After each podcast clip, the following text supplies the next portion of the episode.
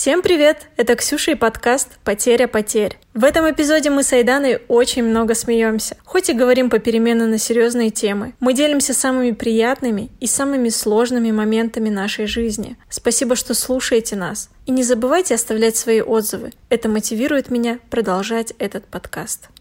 А, в карантине я вообще поняла, что это время, знаешь, налаживания, наверное, связи именно с семьей. То есть те люди, которые до этого, например, может быть, муж и жена, да, или как я, например, я с отцом, да, живу. И очень часто э, вот в работе, в каких-то вещах я пыталась убежать, ну, то есть от каких-то тем, а, не обсуждать их, да, и как бы какие-то обязанности, обязательства. А вот во время карантина, ну, некуда бежать, да, то есть ты остался со всеми своими и внутренними, и внешними демонами, и я знаю, что у многих людей, ну, как бы, как вот у Толстого, да, там каждая семья счастлива и несчастна по-своему. У всех есть проблемы, и во время карантина это, то есть я думаю, что адекватно нужно решить их. И, может быть, даже вот природа нам дала эту возможность, чтобы люди стали чуточку счастливее, да, оторвались от своих телефонов. Ну, в общем, карантин — это такое время, когда, в общем, по полочкам приводишь в порядок голову, отношения. То есть для меня это так, а у тебя? Ты, ты, ты чем занимаешься? У меня нормализовалось более-менее прием пищи. То есть если я раньше могла там после работы приехать домой и не ужинать, ну там попить чай, допустим, и все, то сейчас у нас стабильно есть обед-ужин. Ты рассказывала, что ты садилась на голодание, сколько оно продлилось, в чем вообще его был смысл, расскажи о механизме самом. А, Вообще, если честно, у меня всю жизнь а, проблемы, э, ну, восприятие своего личного, лишнего веса. То есть мне всегда кажется, что вот-вот и я должна там скинуть еще там 5 килограмм, еще 2 килограмма, вот. И поэтому а, это такая у меня долгий, так, долгая история, долгий роман. с моим весом, с моим восприятием э, внешним.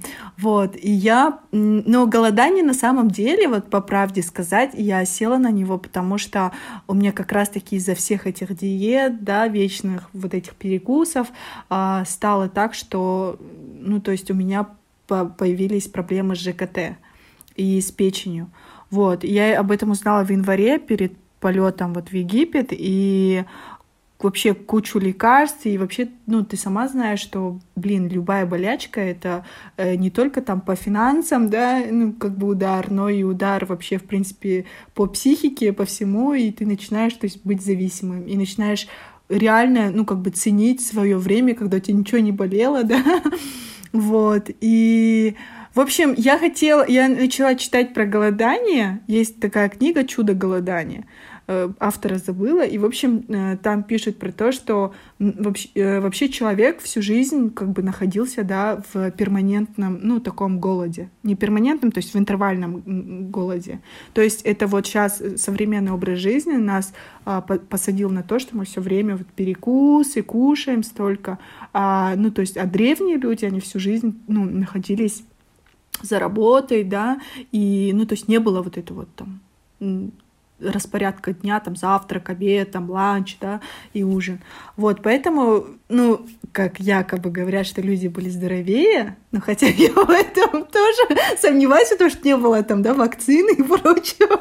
Ну, слушай, мы выжили, мы выжили и размножились все равно да, каким-то образом, поэтому, да, ну... да. Ну, в общем, типа, что, э, ну, не было э, проблем, ну, вот сейчас современных, да, диабет, ожирение, это же реальная проблема, то есть и в Америке, везде. Я, в общем, э, решила, что э, вот голодание как бы мне поможет э, избавиться от этих, ну, э, не сбросить вес, а убрать вот эти болячки. Вот. И там есть такое понятие, э, криз называется, вот, когда через три дня после вот э, голодания ты привыкаешь к этому образу жизни, и вот это вот у тебя вначале там тошнота, голова болит, все это, а потом резко э, твой организм переходит на внутреннее питание, и ты перестаешь, э, ну как бы думать о еде, у тебя проходит вся эта боль, и в общем человек там типа обретает вторые крылья, вот, и как раз и как раз вот и в, духо, в духовных практиках это тоже, ну, как бы используют, и человек прям, ну, как бы, как сказать, к нему приходит вдохновение, он начинает там все делать. В общем, я думала, что я дойду, но я не дожила, к сожалению. У меня э, как раз-таки эта боль, которая была до этого, она начала усиливаться.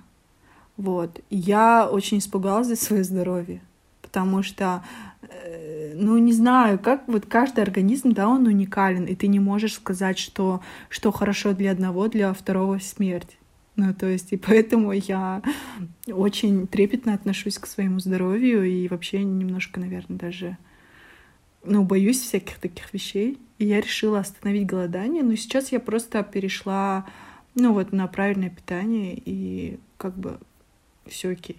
Это голодание, ну, это, это явно один из признаков того, принимаешь ты себя, не принимаешь. Ну, если это не делается в оздоровительных каких-то целях, а, ну, вот как бы просто, да, целенаправленно человек садится.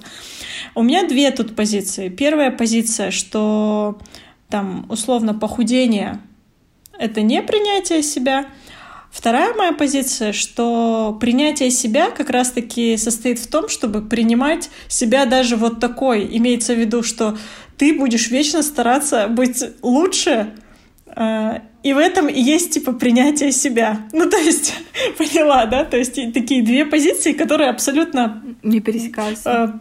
Э, не пересекающиеся друг с другом. Угу. Для, для тебя вообще что является принятием себя? Я э, считаю, что человека делает его окружение.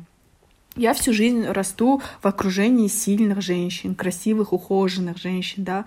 У меня сестра всю жизнь была там, не знаю, то, тонкая, как лайн, да, там, и мама всю жизнь там свое лицо лелеяла, холила, да, и ходила все время по косметологам. И я, ну, видела результат всех их стараний, да, они, то есть мне, и когда я вот э, там знакомила кого-то со своими родными, мне никогда не было стыдно. Ну, имеется в виду не то, чтобы стыдно, просто я знала, что они прекрасно выглядят.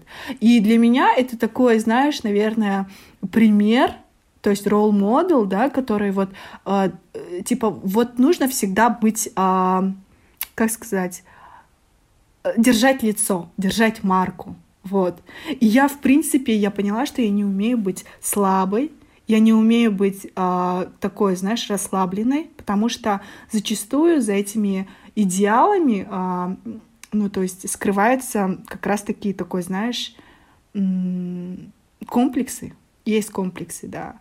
И поэтому э, я всегда в мужчинах, как раз-таки, ну, с которыми встречалась, если я вот ты сама знаешь, как моя подруга, там сколько, боже мой, было, э, там, не знаю, оваций и всего про этих всех парней, когда я рассказывала в начале, ты знаешь, какие это этапы. Вначале это там бешеное, э, там, не знаю, увлечение этим человеком, как я рассказывала, восхищалась, да, все эти эпитеты, а потом вторая стадия какая-то проблема, третья стадия все пока.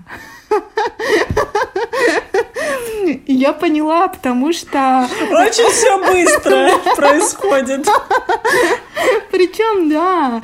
И понимаешь, я же Э, потом не сажусь, не даю себе время, типа, подумать, почему там, и причем, знаешь, как вот в Russian Doll, в День сурка, да, то есть одно и то же, одни и те же, знаешь, конфликты, одни и те же люди, то есть даже знаки зодиака одинаковые начали встречаться в последнее время, и я поняла, что меня, как бы, я не знаю, боженька или кто там, да, наверху хочет меня чему-то научить, чтобы я поняла это все, а, приняла в себе в первую очередь, и потом только там, не знаю, решилась на какие-то отношения.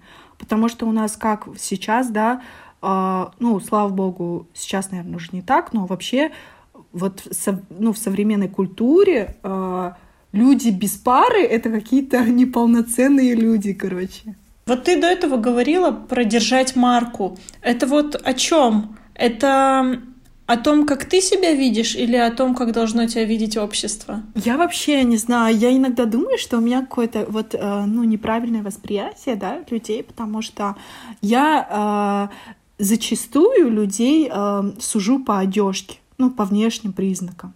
Очень часто. Но я не могу ничего с собой поделать. И э, у меня есть такая теория, что люди, которые, ну, за собой следят, ну, не такая какая-то маникальная, да, любовь к себе, но нормально, да, там э, люди, которые там выглядят хорошо, видно, что там одеваются как-то, ну, не знаю, интересненько, да. То есть э, э такие люди, вот они, не знаю, мне они интересны, потому что, мне кажется, во-первых, они любят себя, а во-вторых, мне кажется, они такие, то есть э, одежда, внешний вид — это же тоже творчество, они себя так самовыражают. Вот. И, ну, и зачастую, ну, то есть меня очаровывает внешняя красота человека. Вот. И если классно, если вот там, да, ты как Моника Белучи, да, тебе там, не знаю, хоть мешок от картошки на, на день, ты будешь там красавица, да. То есть есть такие девушки, я не скрываю, ну, то есть это вот прям такая красота, которая вот просто, не знаю, одежда вся меркнет.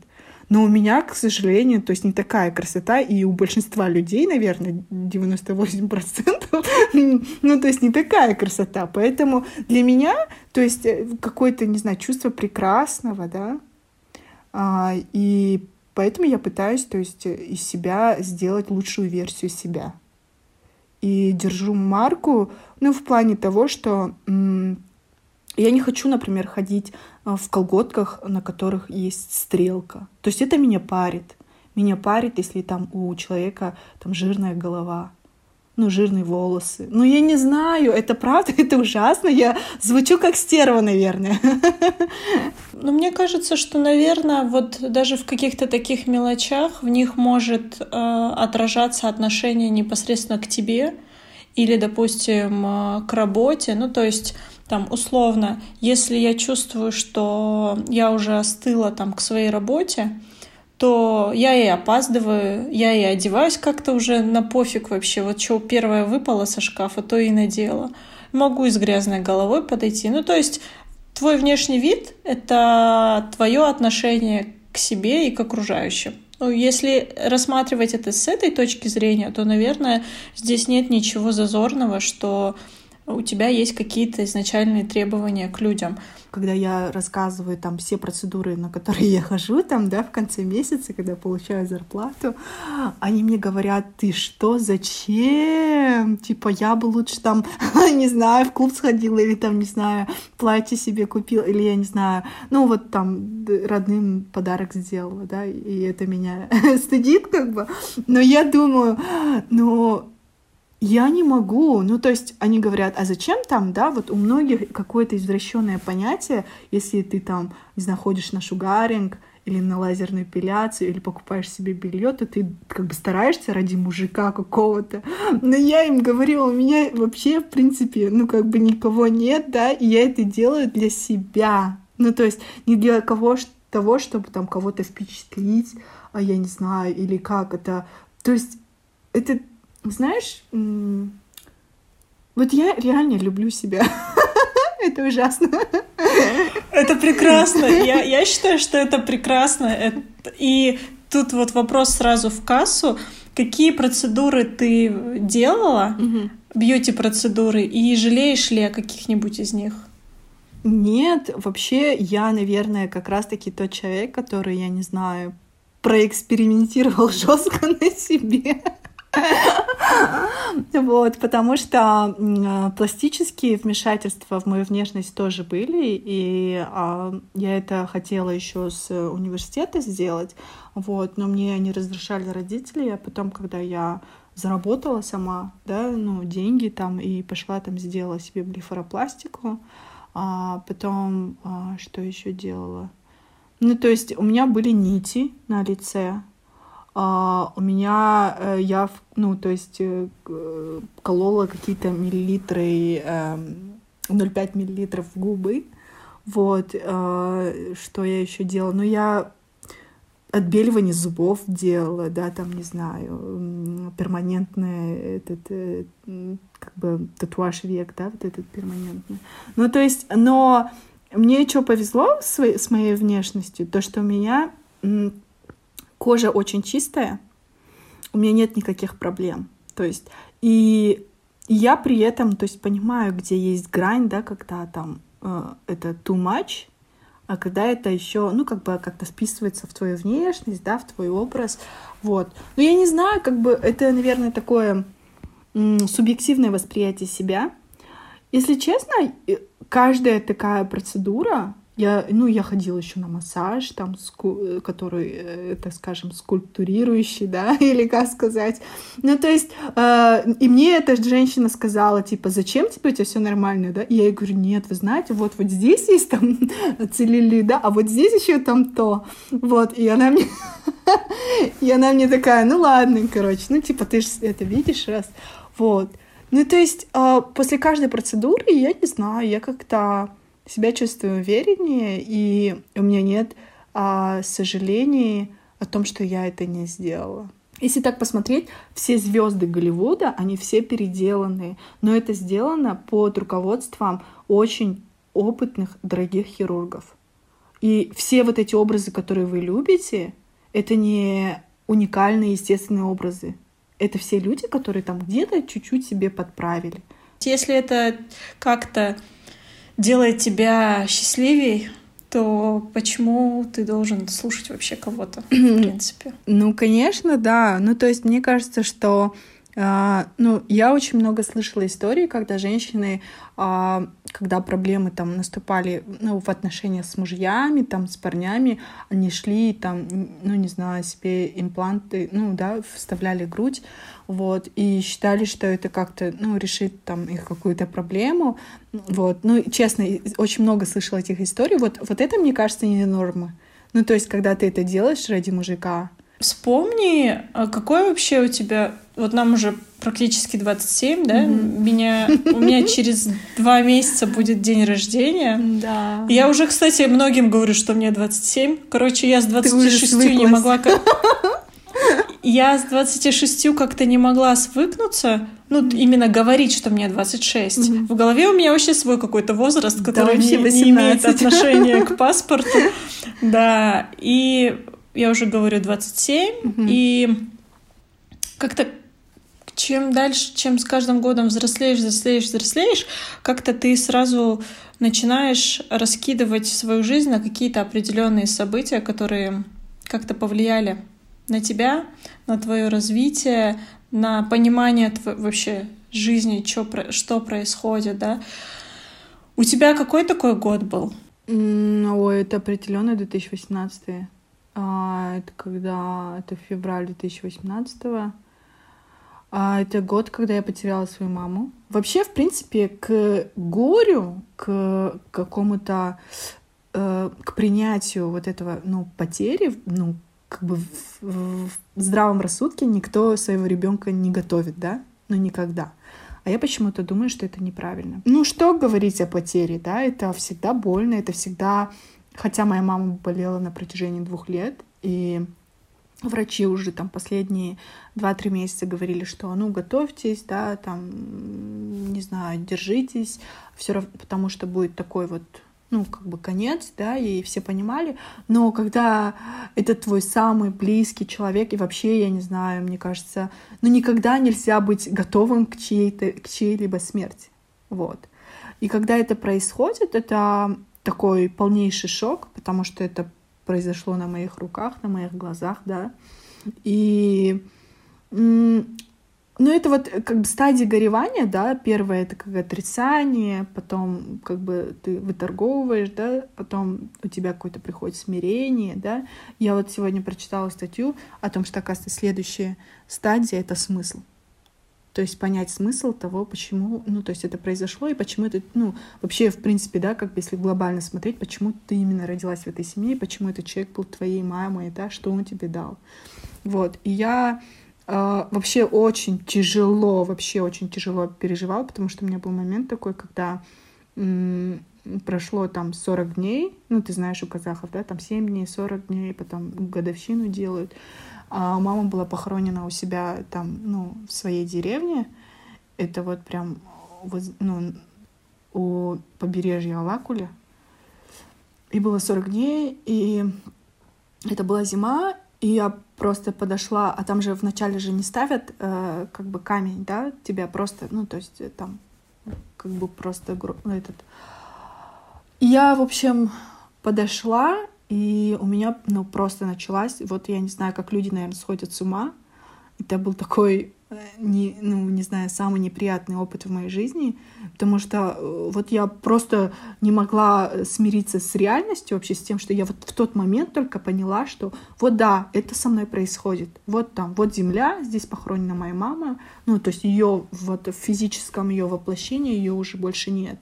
И тогда э, вот со мной произошел э, кризис, я просто, ну, я не знаю, в прямом смысле слова сошла с ума и начала орать, э, начала э, там землю эту там чуть ли не разбрасывать, и взрослые люди, они там меня водой, и я вообще отключилась, ну, то есть не понимала, да, что происходит, вот, и, ну, в, ну, как сказать, потом, получается, я э, а, все копила, ну, в себе, плакала, как бы все это происходило. Но э, знаешь, как вот понять, что человек еще не отгоревал? То, что когда тебе начинают говорить про маму, или кто-то начинает говорить просто про свою маму, у тебя там слезы уже на лице. Вот это значит, что ты еще не отгоревал. И вот это со мной происходило на протяжении ну, полтора года. То есть это ну, не нормально, потому что ты не можешь функционировать то есть э, как бы своей физической жизнью ты не можешь жить. Да, боль, конечно, она на всю жизнь остается, но ты должен, должен же дальше жить, как-то там, не знаю, функционировать. Я пошла тогда на психотерапию. Мне очень помогла гештальт-терапия, когда э, там не копаются в твоем детстве, да, а вот именно решают проблему, с которой ты пришел. И тогда мне психотерапевт такую замечательную сессию провел. Он, э, мы сидели вот так в комнате, он вот так э, подвел э, стул пустой, поставил туда моноподушку и поставил подушку и говорит, вот твоя мама пришла сейчас сюда, и скажи ей, что ты ее отпускаешь.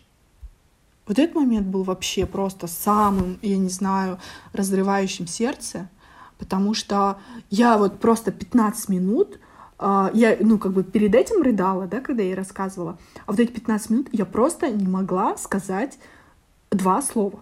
Я, три слова, я тебя отпускаю. Я просто не могла, у меня просто язык заплетался.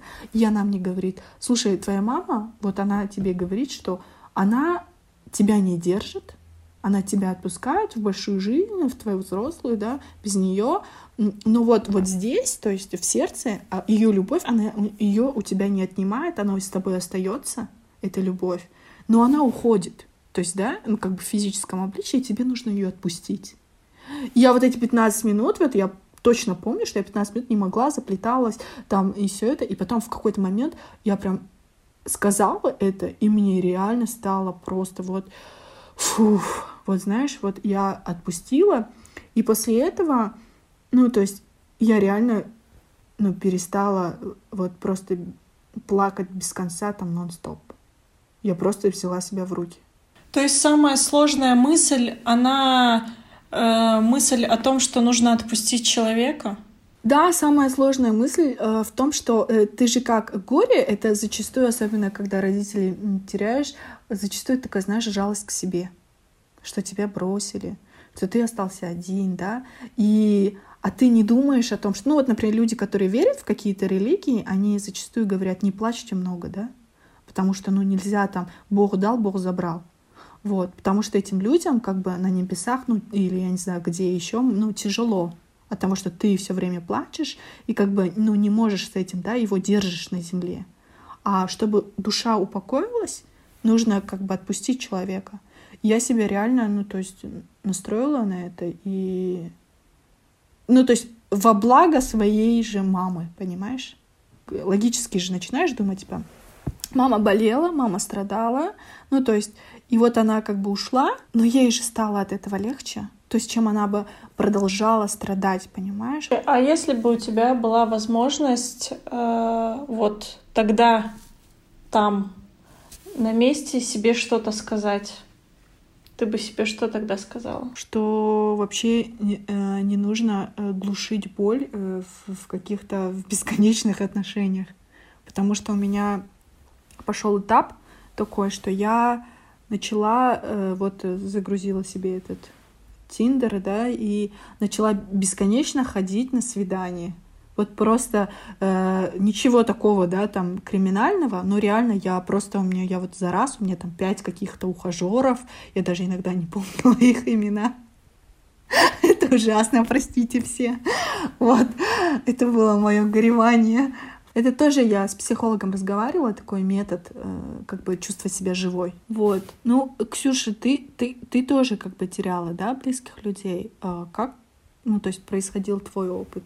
Ты у тебя тоже было отрицание? Или, ну, насколько я помню, ты, кажется, замкнулась, наоборот, в себе. Для меня тоже 2018 был, наверное, одним из самых сложных вообще э, годов, потому что в этот период у меня типа намечались серьезные отношения, которые я думала, что будут серьезными. А, была очень активная работа, то есть э, у меня там был проект, 20 роликов, которые мы должны были за три месяца сделать, и везде была я сценаристом, у меня параллельно были еще другие проекты, и везде были сценарии, сценарии, сценарии. Бесконечные. Я в одном городе, я в другом городе, выходных нет, я постоянно на работе, там уходишь в 11-12, просто ложишься, все, и в один момент, да, мне звонит мама и говорит о том, что умер мой дедушка, пап, папин отец. И у меня просто случилась истерика. Я начала кричать. Я потеряла вообще, а, ну там, на, на минут 10, наверное, я потеряла связь с реальностью, потому что я не могла понять, как так могло произойти. Вот то есть, как бы ты же живешь и думаешь, что все в твоих руках, и ты контролируешь всю ситуацию. Но, но к сожалению, так не происходит. И на... из-за из того, что все вот это произошло, а, у меня случился нервный срыв, и то есть очень много стресса очень сильно повлияли на мой организм. А, у меня появилась аллергия, связанная с большим потоком стресса. А, но при всем при этом у меня еще была вот, вот эта какая-то непонятная, это была либо боль, либо это был незакрытый гештальт, да, какой-то. Потому что э, у меня не получилось прям супер попрощаться с дедушкой. Это происходило все очень быстро. Э, и я при этом не смогла это проговорить как-то со своим папой и попробовать его как-то утешить. И, короче, э, вот это все, оно было настолько все быстро, настолько все. Э, потому что у меня еще параллельно была учеба, то есть у меня действительно параллельных вещей очень-очень много было. И я в какой-то момент просто поняла, что я тупо не вывожу. То есть я вроде на раб- работаю, и вроде там все нормально, вроде и учусь, и вроде там тоже даже все нормально. Но с точки зрения того, кто я и что я вообще живой человек, я перестала это ощущать. Я пошла к психотерапевту, потому что тот уровень моей моей аллергии и моего отношения к смерти дедушки, он э, не лечился таблетками. Это все было в голове по большей части. Да, и м, одно из упражнений, которое мне очень помогло, это их было два. Э, первое упражнение это было, мне нужно было написать письмо отцу, которое я, возможно, никогда никому, ну, ему не отправлю и не покажу, но чтобы я с ним якобы изъяснилась о том, что вообще произошло. И э, второе — это попрощаться с дедушкой таким образом, каким я могу сама это сделать. То есть я пошла в церковь, поставила свечки. В этом э, ритуале нет ничего религиозного, то есть э, он больше говорит о том, что ты что-то сделал, чтобы попрощаться. То, что я тоже там у психотерапевта там с мамой какие-то диалоги да, вела, это как раз-таки, когда вы это проговариваете, когда вы это прописываете, это имеет какую-то материальную форму, это вы отпускаете. То есть это не, потом не остается у вас там смертным грузом внутри и потом не, не, не выходит в каких-то неожиданных моментах, да? Ну, в моем случае мое тело мне говорило, что со мной не все окей. То есть э, аллергия это всегда проявление организма на то, что с тобой что-то не окей, что-то тебе не подходит, какой-то твой образ жизни тебе не подходит. Но я скажу, йога и психотерапия вообще очень классно сработали. Но мне там буквально несколько месяцев понадобилось. Ты уже частично начала тему про парней э, рассказывать. Вообще, расскажи, с чего твоя история в Тиндере начиналась? У нас был последний курс университета в Астане. Эй, я еще с тех древних времен. Мне так стыдно. Ну, я на самом да, деле тоже. Да. Нет, я же тоже сижу да. с того я времени. Я помню, да. что я его загрузила, а в Астане тогда эту фишку никто еще не понял. Там были одни ностры.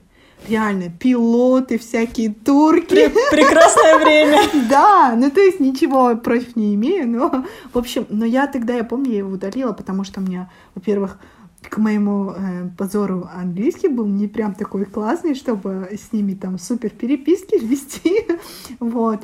И у меня не было времени, кажется, что-то такое. В общем, я его удалила, а потом, когда вернулась как раз в Алматы, а я 4 года училась в Астане, так мы знакомы с Ксюшей, да, журфак, и я вернулась, а здесь вот просто социальная изоляция. То есть э, все люди, с которыми я общалась, то есть они все то замуж повыходили, в общем, как-то все потеряли мы связь. И у меня не было ни подруг, никого. Ну, то есть я приехала в родной город, у меня были только родные, с кем общаться. Знаете, на самом деле, к Тиндеру же у нас такое отношение, да, типа, ой, там one night стенды всякие. Но окей, это тоже есть, и я это не осуждаю, ну, типа, нормально, то есть люди хотят, и пусть там, чем хотят, тем и занимаются, если это не вредит да, остальным. То есть там женатики даже сидят, но это уже не окей. Вот. И как-то раз я начала вот спрашивать у всех парней, потому что мы же не видим интерфейс там девчонок, да, какие там сидят, мы же только парней видим. Я спрашиваю, слушай, какой контингент тут сидит? Тут реально там одни, да, ну, девушки там ищут там какие-то легкие отношения. Потому что изначально я не искала. Ну, то есть такие, не, я прям верила, там, любовь, отношения серьезные. вот. И они говорили, что нет, говорит, нормальные, типа, есть девчонки, но ты же, типа, сидишь. И, и они тоже, то есть нормальные парни, которые искали нормальных, адекватных девчонок.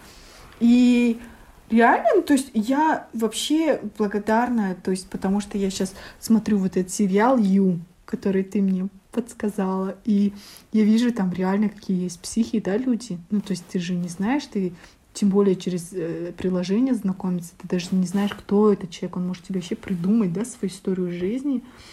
И я вообще благодарна вот жизни, миру, судьбе, тому, что мне всегда попадались адекватные, нормальные парни. Мне все говорили, слушай, как ты находишь? Видимо, я умею их, ну, не знаю, как-то отсеивать. То есть я там вижу, э, там одна фотография, все, до свидания. Если там... Мне кажется, в твоем взгляде львицы это просто читается. Будь готов! Да, ну то есть, я не знаю. Ну, в общем, и знаете, самое интересное, вот я хочу сказать девчонкам, которые слушают, да, но просто у меня сейчас приоритеты жизненные вообще поменялись, я там не сижу и вообще, в принципе, не нахожусь вообще ни в каком поиске. Но я вам могу сказать, что в Тиндере через вот это платное приложение, которое вы покупаете, и можете менять свою геолокацию, визит вас лайкает. Там реально можно познакомиться ну, я не знаю, я не, э, не материалистичная, но реально у меня было пару знакомств с реальными олигархами, с реальными людьми, у которых там нереально бабла, и они вот сидят, э, у них там, не знаю, нет любви, ничего. Даже вот такие люди бывают одинокие и ищут любовь. Вот поэтому э, у меня был такой опыт общения. Но после них, конечно, было сложно общаться с нашими парнями. Ну, не в плане, типа, богатства, а просто насколько они были... Да, потому что насколько они были продвинуты, ну, то есть э, в голове, да, своей, они были очень... Э, у них было очень много увлечений, там кто-то вообще, там, не знаю, летал э, в обед, там, не знаю, на своем реальном вертолете, да, там, по утрам, ну, в обед, там, а потом возвращался домой, там, работал, потом в офисе. Ну, то есть реально есть такой лайфстайл у людей, людей. Ну, то есть для меня это, типа, вау, потому что, ну, у меня не было таких знакомых в окружении. И я когда слышала все эти истории, то есть я понимала, что на самом деле все мы одинаковые. То есть кто был бы богат, не богат, но все вот в, э, в, мозгах, в мозгу, да, то есть все эти люди, ну, с которыми я общалась, они сделали свое состояние за счет своих, ну, то есть мозгов, да. Но я чувствовала, что я сама не дотягивала, честно сказать, потому что э, эти мужчины, конечно же, могут тебе дать многое, но там ты будешь... Ну, для меня лично, мне нужно, чтобы человек был со мной на равных. Ну, то есть я не могу быть э, под чьим-то покровительством, да, и так далее. И я понимала, что, ну, с этими людьми нам немножко, ну, по другие стороны, да, идти, ну, то есть в разные стороны. Вообще, какие у тебя личные лайфхаки сформировались по заполнению профиля, может быть, по стилю общения в приложении? Mm-hmm. Не, ну, конечно, вообще там э, очень важно, мне кажется, э, какие-то фотографии, не селфи всякие свои, ну, как бы выкладывать, да, а какие-то, ну, пару фоточек таких, да, профессиональных, когда тебя кто-то снял, а, ну, э, на камеру, вот такие фотографии. А, причем а, там я поняла, в Тиндере для всех важен рост. Ну, то есть там прям нужно в полный рост, потому что один парень мне говорил, что если девушка фоткает только свое лицо, значит, она толстая. Ну, то есть это ужасно, это бодишейминг, да, но, в общем, у них такая теория. Поэтому, э, ну, я всегда выкладывала фотографии с разных ракурсов, ну, имеется в виду там, чтобы, да, портретное какое-то фото, там, в полный рост.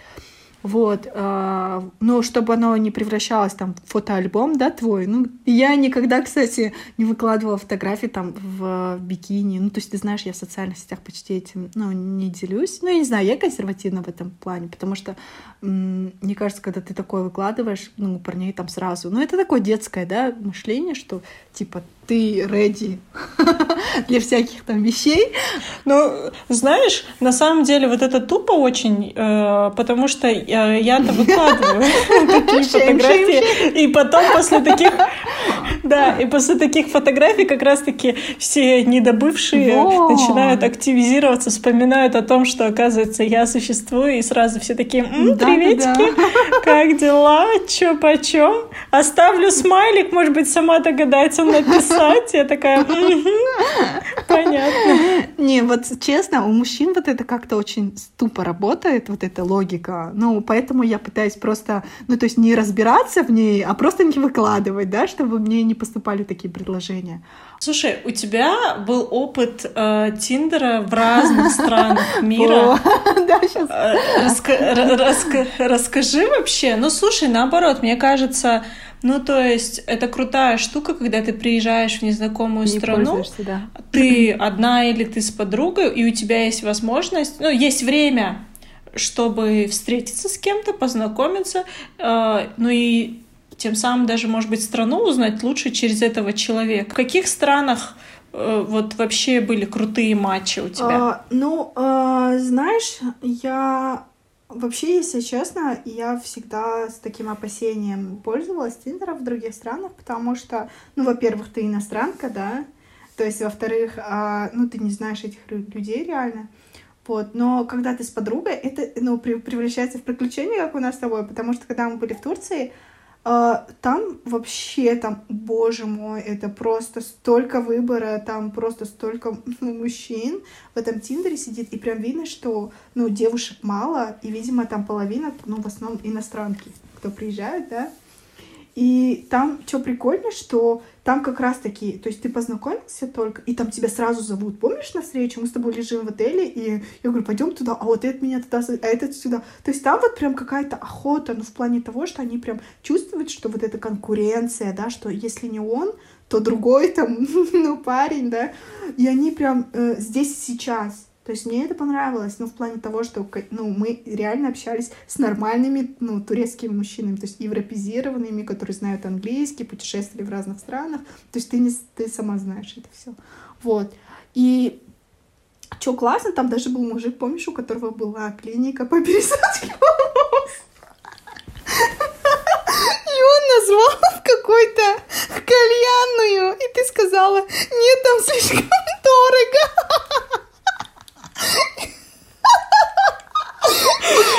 Потому что я не привыкла, что за меня платят.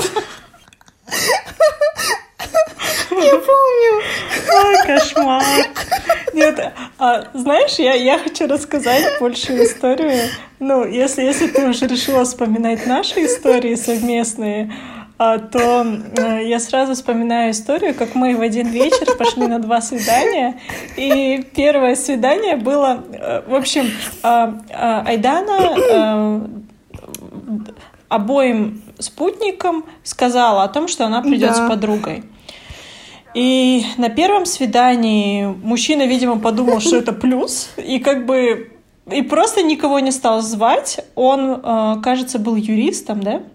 Вот, и мы сели в какое-то очень классное место на Истекляле, то есть, а там, как бы, кажется, все такие очень приличные места с точки зрения и, и гастрономических оргазмов, и цен, которые, которые стоят эти блюда. В общем, мы с ним встретились, поболтали, было, в принципе, весело, но у нас через несколько минут уже должно было начинаться другое свидание с парнями, которые были нашего да, да, возраста.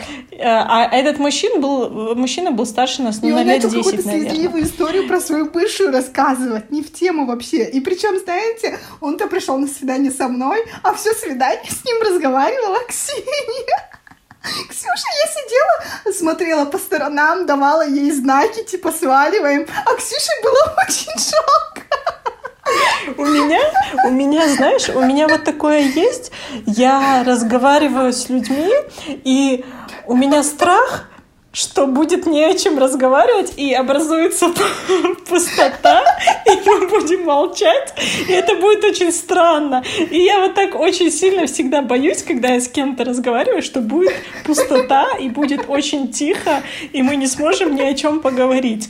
И и поэтому я иногда просто говорю. И Айдана уже всем своим видом пыталась показать, что типа, знаете, мне как-то не очень интересно с вами сидеть. И, в общем, у этого мужчины а, мы такие ужасные, мы даже имя сейчас не можем вспомнить. Мы просто, мы просто говорим мужчина. А он и а, у него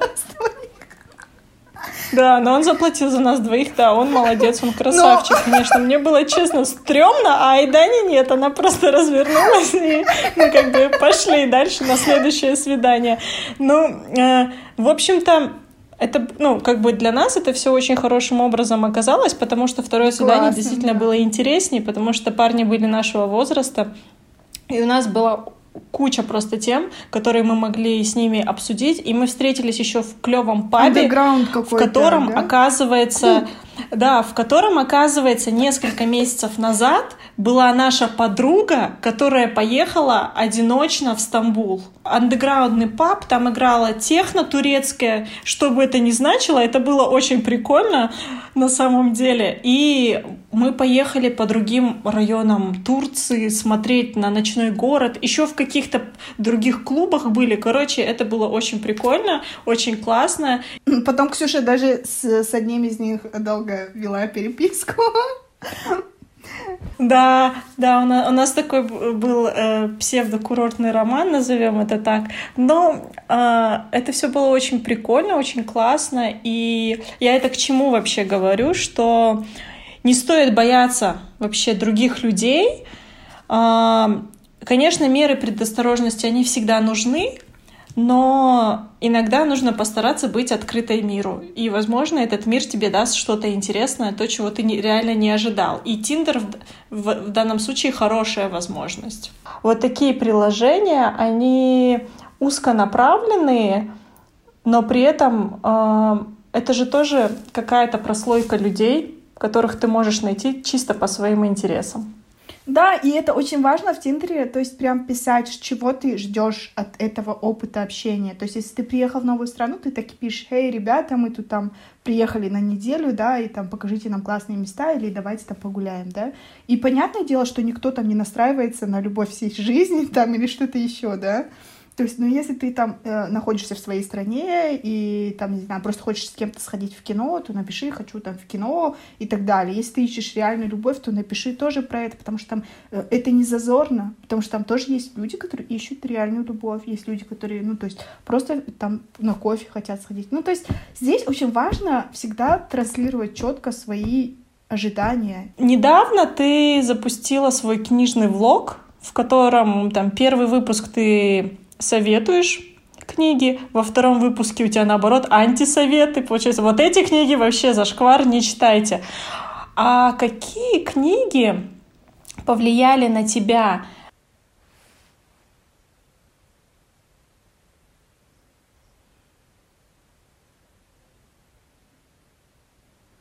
Да, конечно, вообще тема книг, она моя самая любимая. Вообще, я считаю, что одна из таких, вот, как говорят, фундаментальных книг для меня это э, Джека Лондона, книга Мартин Иден. И там реально простой моряк становится там лучшим писателем, да, он становится там лучшим из лучших просто из-за того, что у него мотивация, желание, и он реально достигает. Ну, в общем, эта книга мне показала, что нет никаких преград. То есть человек, особенно вот в литературе, да, в каком-то творчестве, то есть всегда, всегда есть твой слушатель, твой читатель, всегда найдутся люди.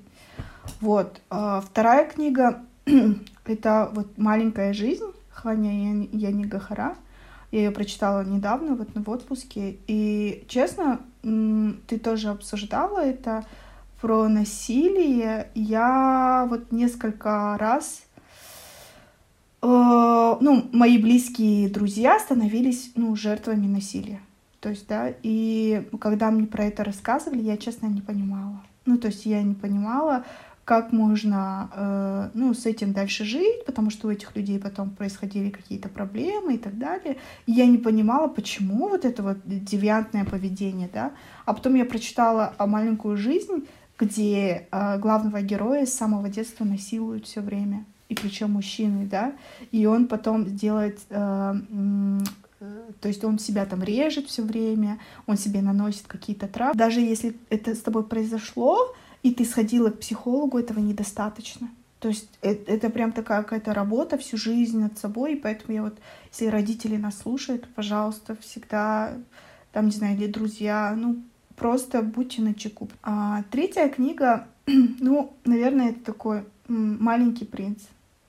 Вот. И это книга, которая, знаете, э, я ее как раз перечитывала после, ну вот, потери мамы. Когда в детстве читаешь, вообще какое-то восприятие, да, другое, а когда в взрослом возрасте понимаешь, насколько там много смысла и о том, что нужно отпустить то, что ты любишь как раз. Такая мысль вообще возникла, я ее частично сама к ней дошла, частично где-то я подсмотрела, увидела, что лучшая книга это та, которую ты читаешь сейчас. То если из каждой книги ты какую-то новую мысль для себя черпаешь, будь это художественная литература, будь это там бизнес-литература или какая-то образовательная литература, абсолютно неважно. Значит, вот если как минимум одна мысль какая-то новая у тебя есть, вот все, это значит уже круто, это значит уже классно. Книга начинает жить без автора после ее выпуска. Смысл ее был быть если она хоть в чьей-то жизни сделала какое-то позитивное изменение, реально. И этот подкаст да. тоже, да, такая, если он кому-то помог, Ой, то я буду очень рада. Я очень надеюсь. Спасибо тебе большое за беседу. Вообще обнимаю. Тоже, блин. И береги себя. Все берегите себя.